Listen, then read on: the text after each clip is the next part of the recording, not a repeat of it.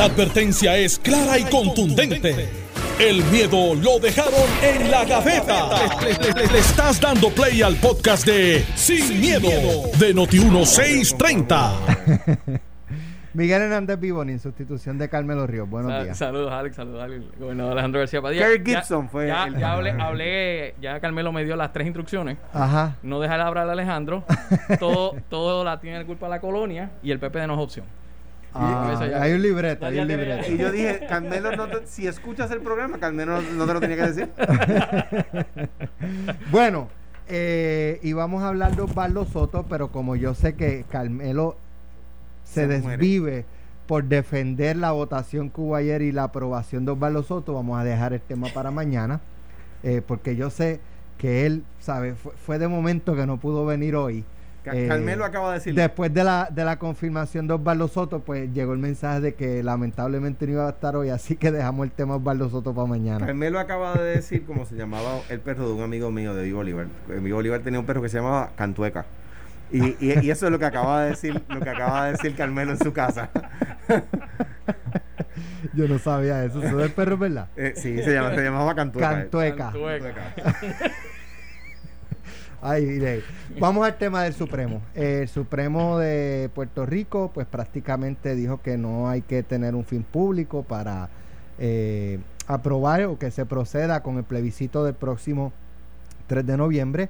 Eh, y ya por lo menos uno de los miembros de, del Supremo, eh, el juez Colón, estableció que esto pudiera llegar, o sea, deja una puerta abierta para que esto vaya al Supremo de los Estados Unidos lo cual yo creo que es irreal. Que esto llegue al Supremo de los Estados Unidos y lo atiendan en 27 días. en, dos semanas, en dos semanas.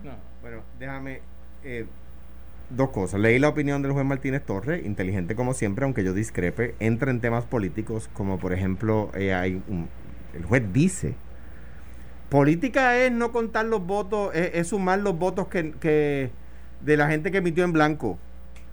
Eh, eh, eh, política, o sea, ese tipo de argumento a, mí yo no lo prefiero en una decisión de la corte, ¿verdad? Porque en vez de atender lo jurídico, decide atender también lo que no es jurídico. Ahora bien, en cuanto a la disidente del juez Colón Pérez, que la leí, es una decisión que yo entiendo que está muy bien fundamentada y solamente voy a decir en cuanto a lo de que él recomienda a las partes ir al Supremo Federal, eh, es la segunda vez que el juez Colón Pérez lo dice. La primera vez que lo dijo fue en el caso de los pensionados de la Iglesia Católica. la parte perdidosa en aquel caso fue al Tribunal Supremo. El Tribunal Supremo acogió el caso y cita al juez Colón Pérez en la decisión del Supremo Federal. Y el juez Alito, lo citan en la mayoritaria, y Alito, en una concurrente creo que es, dice, devolvemos el caso y si volvieran, lo resolveríamos igual que lo, que lo dice Colón Pérez. Eso lo dice solamente Alito, ¿verdad? O Alito está de acuerdo con la decisión de, que lo devuelvan, pero, pero advierte, cuidado, que si vuelven a resolver por esa misma dirección, mi opinión es que lo debemos resolver como dice Ángel Colón Pérez, ¿verdad? Eso es bien raro. Que, y para un juez de, un Supremo, ¿verdad? Que la Corte Suprema de Estados Unidos lo cite con, aprobación es, extraordinario. O sea que me parece que lo que está diciendo Colón Pérez es, es algo que las partes deberían leer. Miguel. Mira, la realidad es que la decisión del Tribunal Supremo yo creo que es, correcta en derecho en términos de que habla de que sí existe un fin público. Hubo dos plebiscitos, hubo dos eh, aprobaciones por parte del pueblo de Puerto Rico, tanto en el 2012 como en el 2017, apoyando lo que es eh, la anexión de Puerto Rico como Estado 51 de la Nación Americana.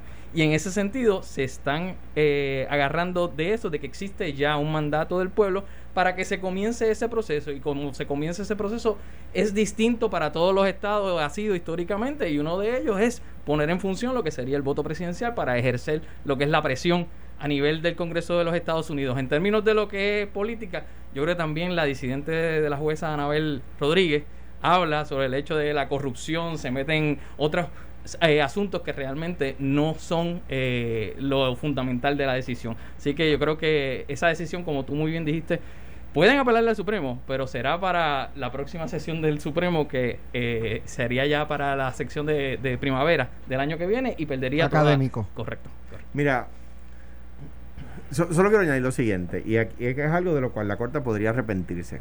Eh, no lo digo como una amenaza para nada, por supuesto, digo yo eh, filosóficamente. La, la, Corte cita con aprobación los plebiscitos del 12 y del 17. Que el Congreso Federal y la Casa Blanca han desprestigiado. Yo recuerdo que en cuanto al 12 particularmente, no solamente el Congreso dijo que era confuso, Barack Obama dijo, ese resultado no es claro, un resultado confuso, porque la pregunta era confusa, porque el proceso era confuso, ¿verdad? Luego el del 17, pues, pues obviamente, yo he estado en fundraisers con, de congresistas, donde amigos estadistas le traen el tema y los, y los congresistas se echan a reír y le dicen, tú, tú dices el que votó el 20%. Eh, ahora bien, ¿dónde está, a mi juicio, el problema táctico? Y, Miguel, a ver, ¿verdad? Sí, sí. ¿Qué, piensas de esto también? Ellos, el, PNP alega que el plebiscito del 2017 es válido, aunque Washington ha dicho que no, ¿verdad? Pero en ese plebiscito, en la estadidad eh, eh, reclama haber sacado el noventa y pico por ciento de los votos, ¿verdad? Él no puede perder, o si gana, gana con el cuarenta y pico por ciento de los votos. Perdón, el sí, en este de, ahora de noviembre. ¿Cómo van a explicarle a Washington que bajan de haber sacado un supuesto 90%, 90 y pico por ciento, a un 40 y pico de por ciento y perder en tres años? O si, si ganan vas a haber bajado de un 90 y pico por ciento a un 40 y pico por ciento, aún ganando. O sea que es prácticamente un error. ¿Dónde yo creo que está la respuesta? Y le pasó el batón a Miguel. Es que el plebiscito no era para la estadidad. El plebiscito era porque había un montón de PNP molestos que no querían ir a votar según las encuestas y dijeron, los atraemos como con un plebiscito. Yo conozco PNPs que me han dicho, al contrario, me dieron la excusa. Ahora yo no, yo no traiciono mi ideal votando en el plebiscito y le voto en contra del PNP. Eso me lo han dicho estadistas vecinos míos. Yo creo que es un error táctico para la estadidad, porque sin duda alguna va a sacar la mitad de los votos porcentualmente que sacó en el, en el plebiscito de 2017. Y explicar eso en Washington le va a dar mucho trabajo y nos la ponen fácil, nos las dejan en la malla a nosotros eh, para que vayamos y, y la quiliemos. Mira, el, los derechos hay que reclamarlos constantemente. Y Puerto Rico vive en una condición colonial ya eh, aceptada por la rama ejecutiva, la rama judicial y la rama legislativa. Así que eso hay que seguirlo reclamando. Y aunque gastemos un dinero, hay que seguir reclamando esos derechos porque el pueblo necesita ser escuchado. En el 2012, como está planteando Alejandro, hubo dos preguntas. Hubo una pregunta donde no hubo cuestionamiento alguno, que era que si Puerto Rico, si tú querías seguir en el estatus colonial que, que vivíamos, y la mayoría Seguro que la cuestionamos. Ah, bueno, pero votaron. En la segunda fue que hubo una abstención como tal, eh, que era cuando te decía eh, que específicamente tú querías en qué estatus. y eso de que esto es para que los PNP vayan a votar, pues mira, solo derrota lo que pasó en el 2012. En el 2012 decían lo mismo, que era para que los PNP que estaban molestos por la ley 7, que no iban a ir a votar, que fueran a votar, y Alejandro ganó las elecciones. Así que eso también derrota. Yo creo que, que el pueblo tiene que ser escuchado, tiene que, que plantearse y se, han, y se han planteado, aunque vayan 10 personas, la mayoría es la gente que va a votar. Hablando de, las próximas elecciones y pasando al segundo tema, eh, se ha levantado un cuestionamiento de si la Comisión Estatal de Elecciones va a poder en los próximos días eh, bregar apropiadamente y efectivamente con lo que es el voto adelantado. Eh, creo que hay sobre 200 mil solicitudes. Eh, unas de estas votaciones se dan en colegios que se abren antes, eh, hay otras que son por correo y hay otras que son a domicilio. Y entonces la, la, preocupación principal no es con los que van a votar a los, a los precintos cuando abran los colegios de antemano, es con los de correo, los votos por correo y los votos a domicilio, porque después hay que procesar y distribuir esas papeletas para que lleguen a sus precintos y sean contabilizadas en sus precintos, por lo que se anticipa que la Comisión Estatal de Elecciones necesita un ejército de, funcionarios para tener esas votaciones ready ya, listas para contar para el próximo 3 eh, de noviembre, porque estamos hablando de 200 mil, más de 200 mil personas. Eh, ¿Qué pasa si para el día de las elecciones esas votaciones no llegan a los precintos para ser contabilizadas? Alejandro. Alejandro, que fue funcionario de colegio. Eh, es- se supone que esa papeleta se vota primero. Por eso. Pero primero es antes del 3 de noviembre. No, no, no. Estamos a 27, se cuenta- a 27 Compute el días. se, se- cuenta el 3. se cuenta el pero se tiene que votar antes. Se vota antes. ¿Cómo tú le eh, haces votar 200 mil personas en dos o tres semanas? Sé que hay gente ya votando, porque hay Ujú. gente poniendo fotos en las redes de cómo votaron. Eh, y eso, digo, yo no sé a ti, Miguel, pero a mí todas las que me han llegado son del Partido Popular. Eh, eh, es razonable pensar. Aunque fueron menos los A que también. solicitaron el voto adelantado. A ti mucho también, menos. a mucho también, a a ti también te han llegado solo del Partido Popular. No, me Del PNP. Ah, está bien. Todas, todas. Era, digo, para saber, ¿verdad? Tengo que enterarme. Para realidad Pero fueron muchos pero- más los PNP que yo- votaron pero, y o sea, solicitaron voto ustedes Yo adelantado. decía, qué Confían. casualidad que solo me llegan del Partido Popular. Déjame ver si, lo- si es a mí nada más. ¿Ustedes confían en que para el 3 de noviembre esas papeletas van a estar ready para Lo- contabilizar? Lo, lo que pasa, digo, y, lo- y los números varían. El PNP alega que son más, más PNP los que pidieron y el Partido Popular que son más populares los que pidieron, ¿verdad? Eh, el problema es la experiencia que tenemos, que eh, el Código Electoral sacó de la comisión a la gente que tenía la experiencia y tuvimos una mala experiencia en la primaria. ¿Por qué? Porque no había gente capaz eh, eh, de dirigir el proceso. Hay mucha gente capaz en la comisión, mucha gente extraordinariamente capaz en la comisión, pero los que tenían la, eh, el- la memoria histórica en las posiciones de liderato no estaban ya, que eran los vicepresidentes, ¿verdad? Que eso el código electoral nuevo eliminó sus puestos. Eh, o sea que tenemos una mala experiencia. Tenemos un nuevo presidente de la comisión que aparentemente, eh, como diría en inglés, took charge. Y, y está moviendo, ¿verdad? La noria allí, está, está dándole vuelta. Eh, y eso pues un poco a uno le alivia. Eh, tenemos comisionado, el comisionado electoral Nicolás Gautier, el comisionado electoral del PIB creo que es, no es Edwin, Roberto Aponte. es Robert, no, es el del PIB es Roberto Aponte, el del PNP, Ah, ese es este, Sánchez. Sánchez. Sánchez, este, o sea, que pues tienen una, una tarea magistral que lograr. Me preocupan algunas decisiones que se están tomando allí. eh, en- entiendo que hay una impugnación del- de, de de algunos contratos que se están adjudicando. Si confío, digamos, con una esperanza cautelosa.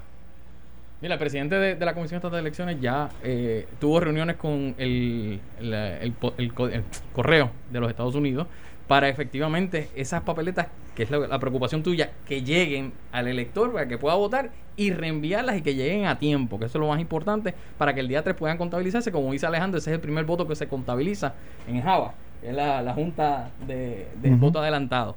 Eh, así que yo no estoy tan preocupado, mi preocupación sí es hay que tener un ejército ese día, pues son no son lo que normalmente atiende Java, que es una cantidad menor de votos adelantados, son, son 200 mil eh, personas que van a emitir su voto si las emitieran todas a la vez. En términos de- del personal, pues eh, eh, yo sé que el Partido Popular no está preocupado porque ya Nicolás Gautier ya los amenazó, eh, si no los vota. Los puso en cintura. By the way, Charlie se distanció de su comisionado electoral Yo, eh, en su estrategia. Eh, y un poco, pero eso lo vamos a hablar cuando regresemos de la pausa. Eh, un ayer. poco pareció desmentir a Nicolás Gautier. Puede, se te puede, te puede surgir una reunión ahora ¿Puedo si quieres. tomarme un café? Estás escuchando el podcast de Sin, miedo, de Noti1630. Bueno, ya estamos aquí eh, hablando de, de Nicolás Gautier, que ayer Noti1 publicó el, el sonido, ¿verdad? En el cual él, él advertía a los, a los funcionarios de, de colegio o a personal que trabaja en la Comisión Estatal de Elecciones, más bien, eh, que tenían prohibido eh, enfermarse de cara a las elecciones. eh, y pues si se muere alguien, lo enterramos y para adelante. Eh, lo cual pues evidentemente no cayó bien. eh, la, la ¿cómo es? La, el, tono, eh, las palabras utilizadas. Y aunque él dice que él tenía autorización de Charlie Delgado para decir lo que estaba diciendo, pues Charlie Delgado lo desmintió eh, porque lo que hizo fue distanciarse. Dice que sí, que él entiende perfectamente la estrategia de llevar el mensaje de que son días cruciales eh, y que la ausencia de un funcionario, pues puede poner en serios problemas, ¿verdad? El, el proceso de, la elección para el Partido Popular porque tienen unas tareas que son indispensables eh, y unos votos que defender y este tipo de cosas. Dice Charlie Delgado, yo respeto mucho a Nicolás, es un gran militante popular que defiende este partido como todos nosotros lo hacemos. Sabemos que Nicolás es militar y a veces sus estilos son fuertes. Claro está, yo no puedo avalar las palabras usadas porque yo sé lo que es tener un familiar enfermo. Sé lo que es estar ahí para ese familiar. Que en sus momentos más difíciles uno tenga que estar ahí, figúrate un fallecimiento.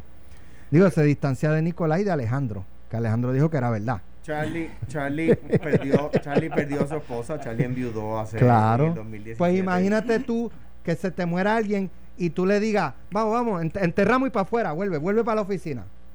Está, del K. Charlie perdió, ¿verdad? Enviudó a Rosa, a quienes, ¿verdad? Todos pues, lloramos en ese momento y una gran mujer, ¿verdad? Primera dama Isabela por, por 20 casi 20, 17 años. Y entiendo lo que dice Charlie. Pero entiendo que, eh, habiendo dicho ayer que la selección de palabras en cuanto a la sentencia de muerte no fue una buena selección de palabras, yo creo que tiene que poner orden y que, y que porque ¿a qué responden esas palabras? Esas palabras no surgen en el vacío, ¿verdad?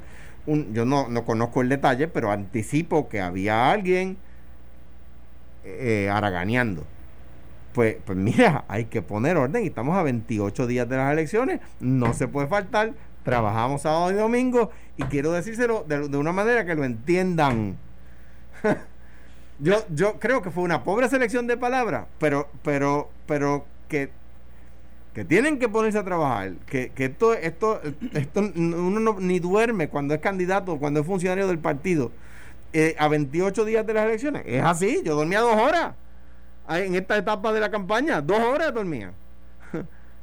Ya, yo concurro con, con Alejandro en términos de que eh, obviamente la selección de palabras de, de Nicolás Gautier no fue la mejor, pero si tú has estado en posiciones de administrar, de estar con gente que responden a ti, de que el trabajo que salga para ayudar a otras personas es tan importante, pues mira, a veces uno tiene que apretar un poco, a veces se exceden, pero apretar un poco a esa gente que depende eh, el trabajo que se va a realizar. Y en un momento tan sensitivo como una elección, que estamos tan poco tiempo, pues él tenía que apretar. eh, y después de lo que pasó en, en la primaria, primaria. en la secundaria, yo sé que, que ahí tenía que apretar un poquito el tornillo, más aún cuando el trabajo es esencial en una elección que va a ser cerrada y los eh, funcionarios de colegio son tan importantes. Habiendo dicho eso, me preocupa que ahora estamos tratando de defender lo que dijo Nicolás, eh, pero cuando Antonio Maceira habló aquello de que iba a volar la cabeza, le cayeron encima y estaba en una misma situación, hablando de personas que eran de, Pero son de distintos. confianza. Exacto, pero que cualquiera PNP había que caerle encima porque lo dijo mal.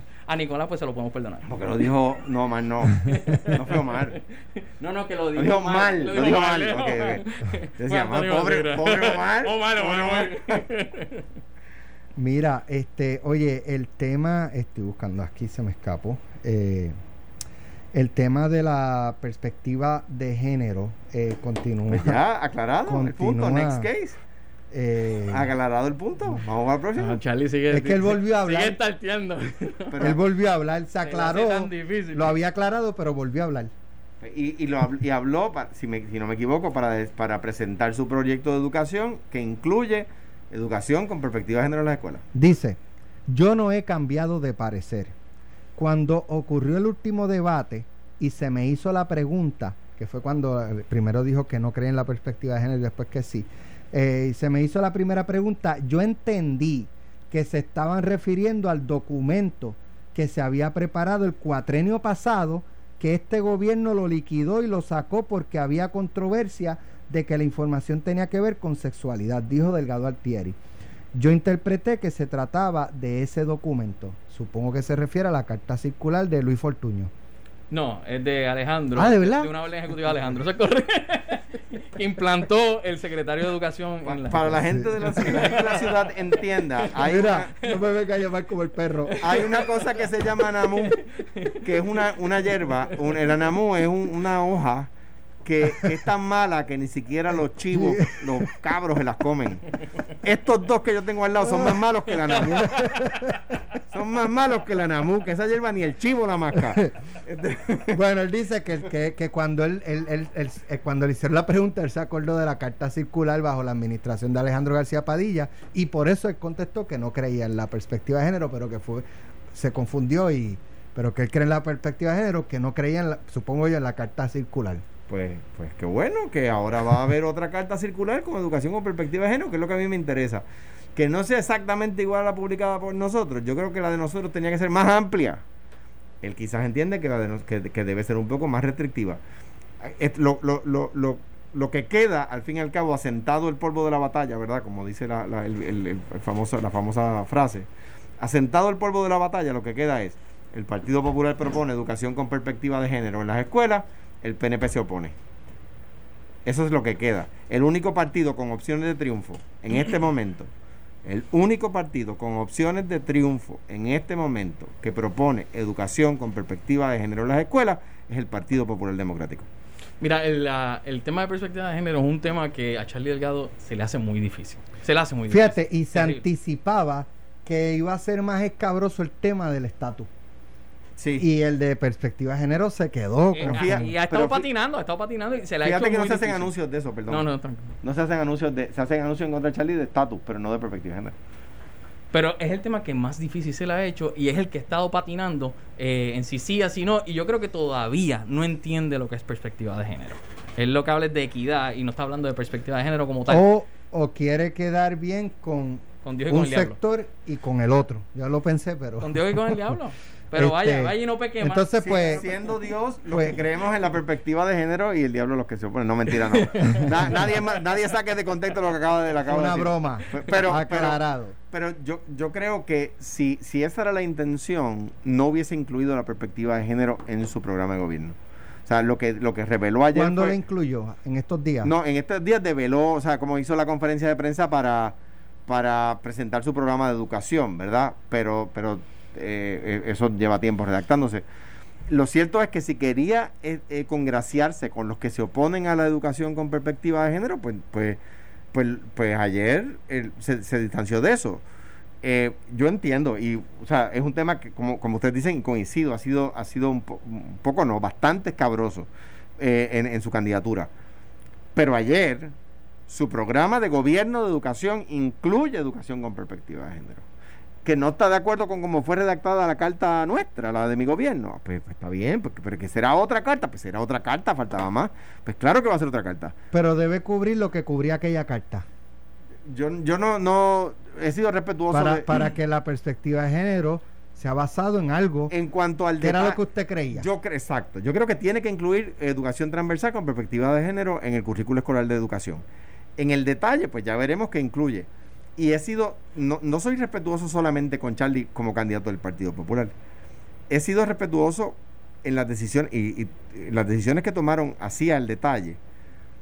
Ricardo y la gobernadora Wanda Vázquez. De hecho, en algún momento tuve que me preguntaron sobre algo que dijo Pierluisi en aquel tiempo que parecía que iba a ser el gobernador. Eh, y también dije que y respetaba su- tu- sus decisiones. Claro, yo me distancio de quien se opone a la perspectiva de género. Entiendo que es conservador. Y yo como liberal me distancio de eso. Pero no es un ataque. O sea, cuando un conservador sale y dice que se opone a la educación por perspectiva de género, yo me distancio y distanciarme no es un ataque. Ya decirle conservador a alguien no es un insulto. Eh, eh, digo, aunque un liberal pensaría que pudiera hacerlo. Mira, Charlie es un tipo conservador, esa es la realidad.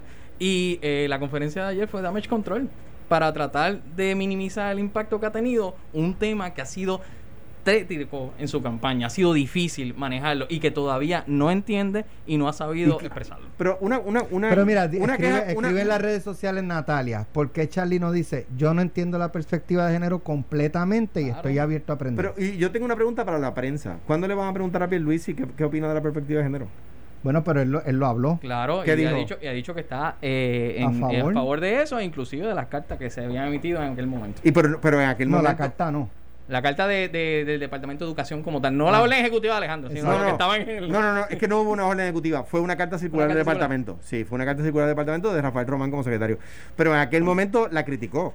O sea, Pedro Pierluisi está en Dijo que era ambigua.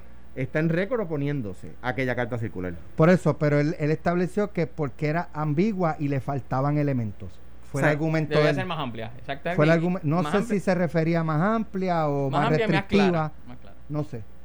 Mira, Trump, ¿le creen o no le creen ¿En cuanto a qué? que le dio COVID?